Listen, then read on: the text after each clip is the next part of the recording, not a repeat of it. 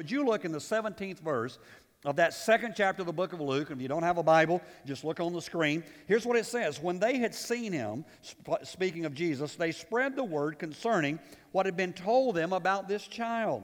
And all who heard it were amazed at what the shepherds said to them. Now look at that. But Mary treasured up all these things and pondered them in her heart.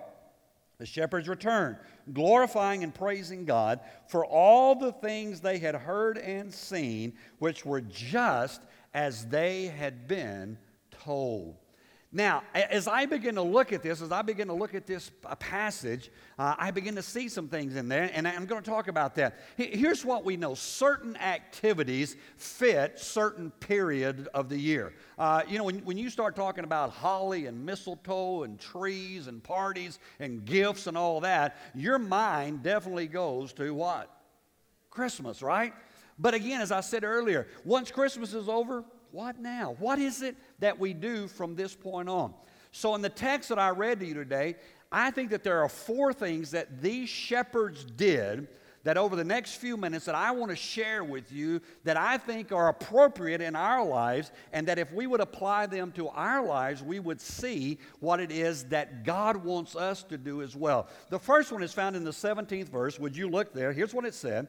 When they had seen Jesus, when they had seen him, they spread the word concerning what had been told them about this child. The number one thing that we see them doing is, is that they spread the word. Now, let me ask you a question. How many of you have ever had something just wonderful happen in your life? Some of you we need to pray for. Amen. Let me ask you this. How many of you are saved? All right, well, that's a, you know, a lot of us. Uh, that's a pretty wonderful thing, right? How many of you, let me, let me do it this way. How many of you know that if you had a child who was getting ready to enter into college and, and they had chosen, um, you know, one of those cheap schools that cost about $40,000 a year? You know what I'm talking about. Uh, you know, they didn't want to go to the, they didn't want to go to the state school. They didn't want to go uh, in Tennessee. They didn't want to go to the junior college where they can go for free for two years. They wanted to. Why y'all look at me like that? They wanted to go to one of these, you know, elite schools, and, and you, you didn't have the money, they didn't have the money, and all of a sudden the registrar's office calls and says, Hey, we've got good news for you. Your child's tuition is paid. How many of you believe you'd spread the word? Right? Now, now I, Sherry and I can bear witness to that. Our, our daughter went to uh, Oral Roberts University, which is one of the most expensive schools in America. And uh, the first semester she went, uh, we, we were paying, and we had enough. We literally had enough to pay for the first semester. The second semester, I was in the offices when I was pastoring in Adamsville before we came here. I was in the office, and Sherry called crying. Now, it's never a good thing when Sherry calls me crying. And as, soon as she's, I hear her crying, I'm thinking, what did I do wrong this time? Where did I mess up now? Right? And, and she starts telling me, she said, We just got in the mail today from Oral Roberts University that Ashley's tuition is paid 100% from this point on. Well, I, I want to tell you, that's been years ago, but as you can tell, I'm still spreading news. I'm still telling of what happened. Why? Because it, it made a difference in our world. It made a difference in our life that our child was going to be able to graduate from college without having a debt load, without having student loans, without all those things. She was able to enter into the workforce and, and to do that without ha- being hampered. I want to tell you, that's good stuff. And, and that's, that's why the Lord came to us. Now, it's interesting as you, as you read that passage, the Bible says that Jesus uh, was, his birth was announced to shepherds. Uh, and, and we kind of get the picture of shepherds. You know, we, we kind of think of the last little children's play that we went to and saw, you know, all the kiddies coming up and they had on the bathrobes and carrying the sticks, right? Uh, but, but let me talk to you a minute about shepherds. Shepherds in that society basically were the lowest of the low. They were outcasts. Nobody wanted to hang out with shepherds. They smell like sheep. You didn't want to be around them. Uh, you know, it just, it just was not a pretty picture. Uh, and on that night, God tells shepherds that the Messiah has been born. You know, it wasn't the likely way to win the world. These were not men of influence. These were not men of, of you know, great renown or intellect. These were men that pretty much nobody wanted to have anything to do with. Kind of like some of us.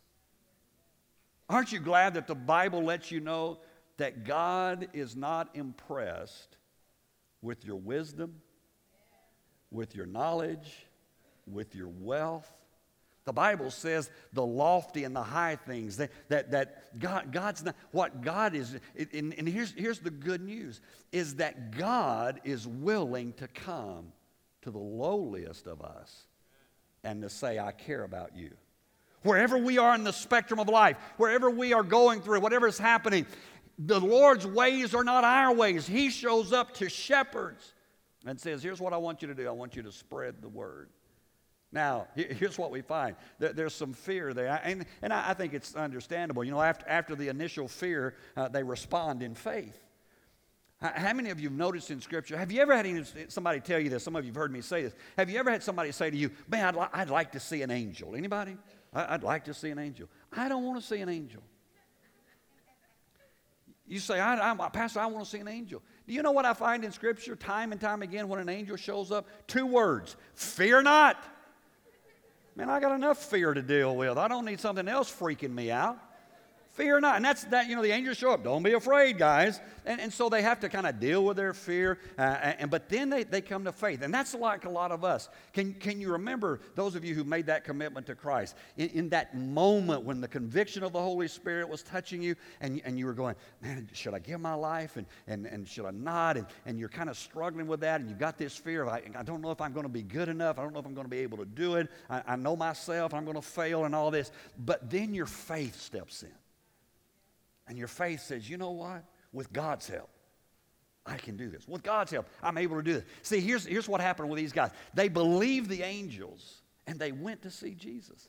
You and I have got to come to that same place where we believe what God says and then we run to Jesus, and it's in that moment that Jesus changes our life. And the great thing about this is, as you read that verse there, it, it lets us know that everywhere they went, they're, they're telling everybody the news about Jesus. You and I are called. Listen, I want to tell you something. I believe that more people would get saved if Christians were more excited about Jesus. Amen. I mean, if, if you just went out and said, I just got something to tell you, Jesus Christ has revolutionized my life, He has changed me. See, he, here's our problem. How many of you ever have gotten into a discussion about religion that turned into an argument? Ever had that happen? You start off. Now, let me say this to you. In this congregation or in one of our campuses that be watching today, we, we've got people, you, you name a background, you name a, a, a, denominational background, we've, we've come from that. We've got, you know, we've got Methodist, Presbyterian, Baptist, uh, Pentecostal, Church of God, Church of God in Christ, Church of God Holiness, Church of God that only God knows about. I mean, I mean, there, there's a plethora of ideas. And if, if we want to, we could start arguing over little fine points of doctrine and say, well, this is what I believe, and this is what I believe, and this. And I'm not saying that doctrinal truth is not important and not relevant. It is. Uh, but, but here's what I found. See, if you come to that place of saying, you know what, here's what I want to tell you. I don't have all the answers, but here's what I want to tell you. I know that once I was lost, and now I'm found. Once my life was a mess, and since I came to Christ, He has taken my life and things are coming back together. In that moment, all of the arguments, all the doctrinal things begin to fall out. In fact, that's what these guys did. They simply told what they had heard and what they had seen. They, they just said, Here, here's, here's what we heard. The angel showed up, and then we went and we saw this baby. That's all we're called to do. Do you realize that? As a believer, as a Christian, all that you are called to do is to be a witness. Amen. You know what a witness does? A witness doesn't get up there and say guilty. Right? You ever, you ever been around those Christians? Come on. Well, I can't believe. Did, did you see what they did? Did you see? That's not my responsibility. My responsibility is to be a witness.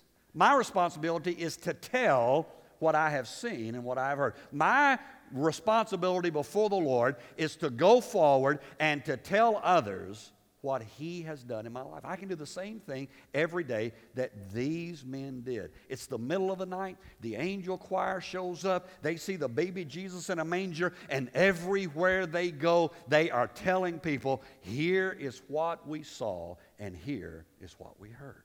But look in the 18th verse. Verse number 18 is the second thing. It says, And all who heard it were amazed at what the shepherds said to them. The second thing is, is that they were amazed. Not only are the people who listen to it amazed, the shepherds are amazed. Why? Well, I mean, think about it for a minute. Uh, it's in the middle of the night, angels are showing up, uh, babies are in a manger. Uh, uh that's all pretty amazing stuff. That, that's awesome stuff. And, and here's what I want to say to us today we're 2,000 years removed from this moment. But if you could put yourself back there in that day and in that time, it would be a pretty amazing thing. We have heard the story time and time again. Most of us have grown up in church and, and gone to classes, and, and, and from the time of a child, even, have heard about the baby born in a manger. But think about it for a moment God became man. If that's not amazing, I don't know what is. Amazing. What God has done for you and what God's done for me and all of our life. What is it that God's done? It's amazing. We used to sing it Amazing Grace. How sweet the sound that saved a wretch like me. I once was lost, but now I'm found, was blind, but now I see. You know what? That's amazing. It's amazing that God would come down and choose you, that He would choose me. It's amazing what God does day in and day out in our life. It's amazing that this baby who was born in a manger, what he was going to do. The book of Isaiah prophesying of this baby that was going to be born, the 52nd chapter, it says this My servant will make nations worthy to worship me. Kings will be silent as they bow in wonder. They will see and think about things they have never seen or thought about before. That baby who was born in that manger changed humanity forever.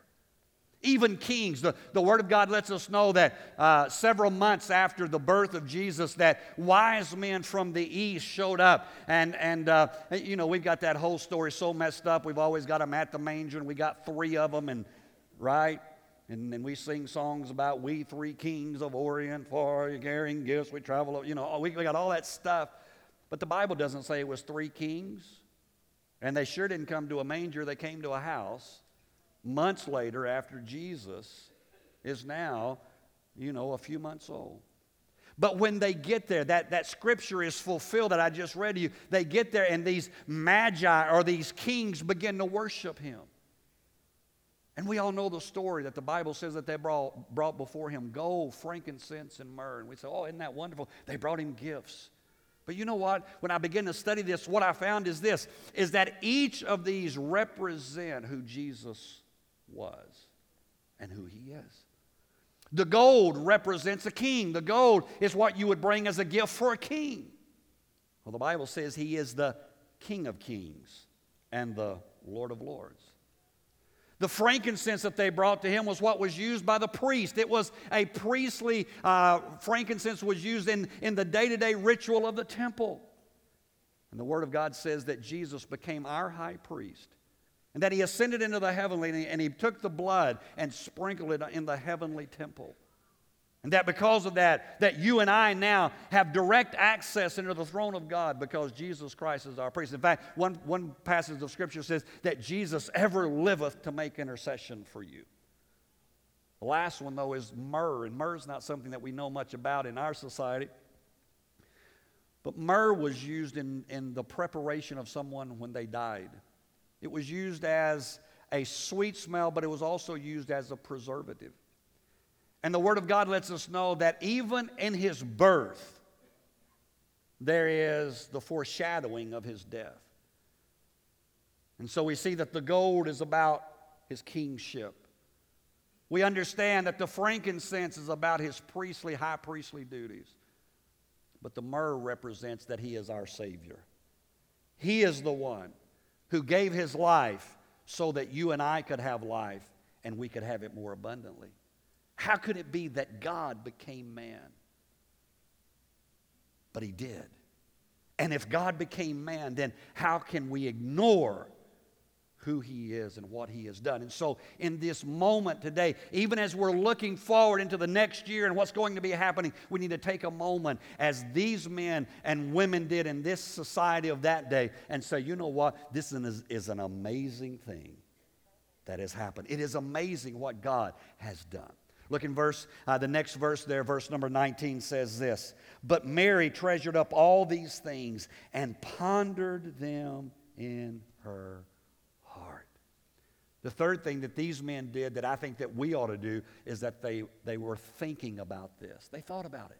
They put their mind to it. Mary thinks about it in this moment. I mean, the, the word treasured there is, is like when you count up things to make sure you got everything. You know, if you got more than like three kids, you start counting. Right? How many of you have been called every name but your name? You've been called every brother's name, every sister's name in the family, and they finally just go, hey, you, come here. Right? That's, that's kind of, and, and, and this whole treasure thing that Mary is doing here is like counting those things, making sure that nothing is left out. I believe with all my heart that on many occasions, not just in this moment, but I believe in many occasions in Mary's life, that she treasures, she thinks, she ponders those things. Can you imagine a little teenage girl who an angel appears to, says, You're going to have a baby? Don't you think there are moments that she looks back and goes, Man, I wish that angel had given me a little more insight. I wish he'd told me a few more things. And then Joseph. I mean, can you imagine that Joseph is also thinking about all the things that God had done and how God had spoken to him in a dream and said, Don't be afraid to take Mary because this which is born in her is of the Holy Spirit. Think about what God's done in your life. This child's going to be born in Bethlehem, he's going to be in a stable.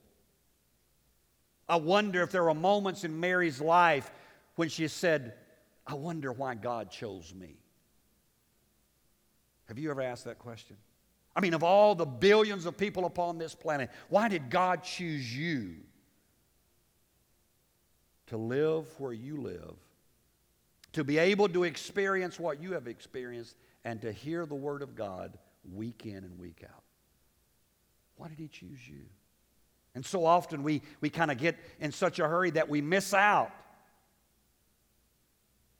on taking time to ponder and to think about what God's done. In fact, let me just ask you a question today, and as you kind of close out the year, what, what would it be if over the next two or three days here, you took time just to sit down and to and come up with a top 10 list of the things God did for you in 2014? You saw, oh, Pastor, my, uh, it's, it's been a rough year. You know what I found, and I talked about it a little bit last week? All of us go through seasons, but here's what I found overall, life's pretty good. I mean, you still are breathing today. You're still on this side of the dirt today. That's pretty good stuff, right? I mean, God's been good. Did I get everything I wanted? Somebody asked me a while ago, said, Did you get everything you wanted for Christmas? And, and I, I, I it was honestly, I, I really, I didn't get everything I wanted. I didn't really want anything. I, I got everything I need. I really do. I've got, I'm so blessed. I am highly favored of the Lord. You say you're bragging? Yeah, I'm bragging on my Lord. I'm bragging on my Savior for what He has done and the good things that He has given into my life. What, what, what would happen if you just took time and, and and, and I, I just give you some, some little pointers. I'll, I'll move quickly through this. Kind of put the major theme of the year down. What, what's, what's the theme been? For some of you, it may have been transition. For others of you, it may have been a new, new job, or, or maybe you got married in 2014. Just, just what's that major theme? And then begin to look for a pattern. You know, if, if you've been depressed and oppressed and repressed and unpressed for the for the last five years. There's a pattern here, ladies and gentlemen. Let's figure out what it is and, and, and let's, let's get on up and move on out and figure out how to get there. The third thing I would say to you is was God the focus? Was God the focus in 2014? Or would we have to say, man, you know, God was one of those things. I had somebody stop me the, after the first service and said, Well, preacher, said I was here the first Sunday of the year and I'm here the last Sunday of the year. I said, Yeah, but it's been that in between time I've been wondering about. All right? Has, has God been the focus of our year? And then lastly, let's do this. Why don't we ask Him for insights for 2015? Why don't we say, God, as we begin to go into this year, it's a brand new year. We're, we're headed there. What is it that you want to happen in our lives? What is it that you want us to accomplish? Here's, here's what I've learned. As you close out one year, the next year shows up with all kind of anticipation, all kind of wonder, but I promise you, you're going to have challenges. You're going to go through some tough times. You say, Pastor, I thought you were a faith man. I am. I got faith. You're going to go through some tough times. You're in this world. The Word of God says, In this world you shall have tribulation. But be of good cheer, Jesus said. I've overcome the world. It's going to happen, but you know what? The great thing is, is that I know in whom I have believed, and I know that He is able to keep that which I've committed against that day. Amen. So, so let me, let me give you the last one. Look in verse 20. The fourth thing is found here. It says, The shepherds returned, glorifying and praising God for all the things they had heard and seen, which were just as they had been told. All right? So here's, here's the last thing we need to do, and the last thing they did.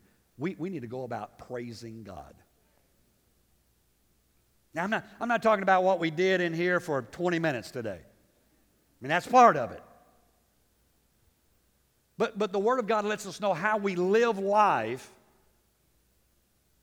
what we say, uh, the words, our action is what brings glory and praise to God.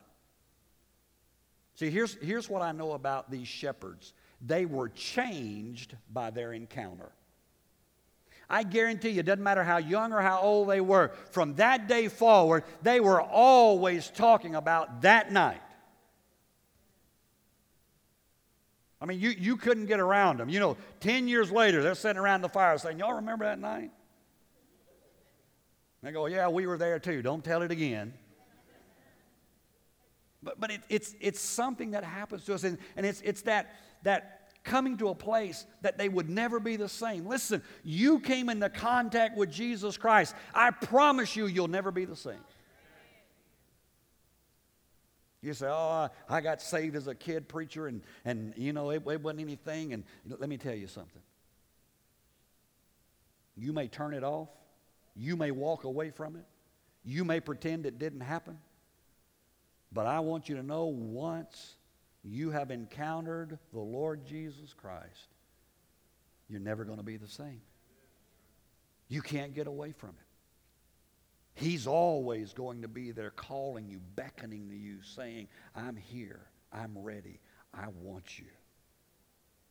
The Word of God lets us know that once we come in a relationship with Jesus Christ, that no man, nobody can take us out of his hand.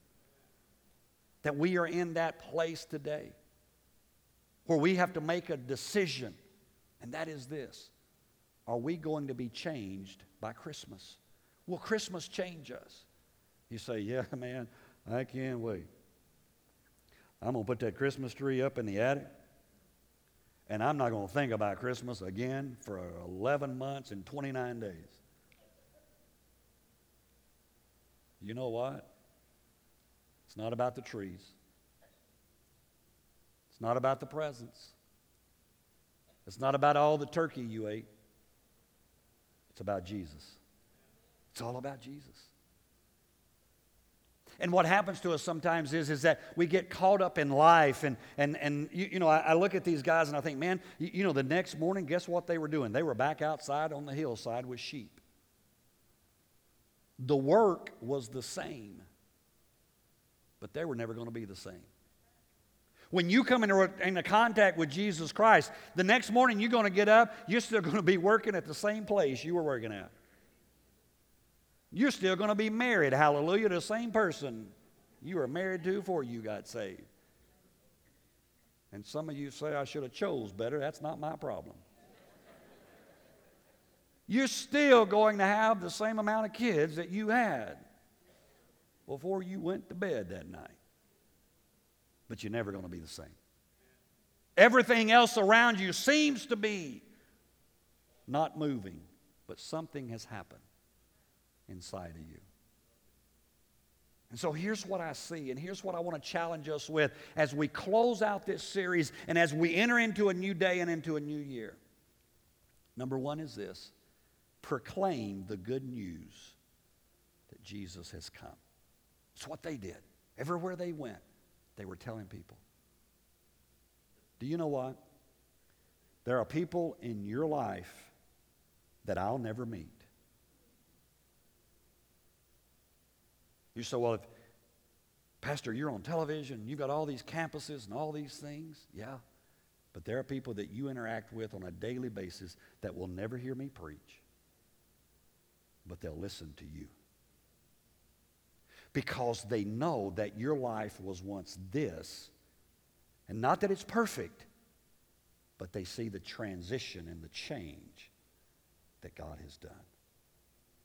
So let's go forth proclaiming the good news. Number two, we need to keep a sense of wonder at God's amazing plan.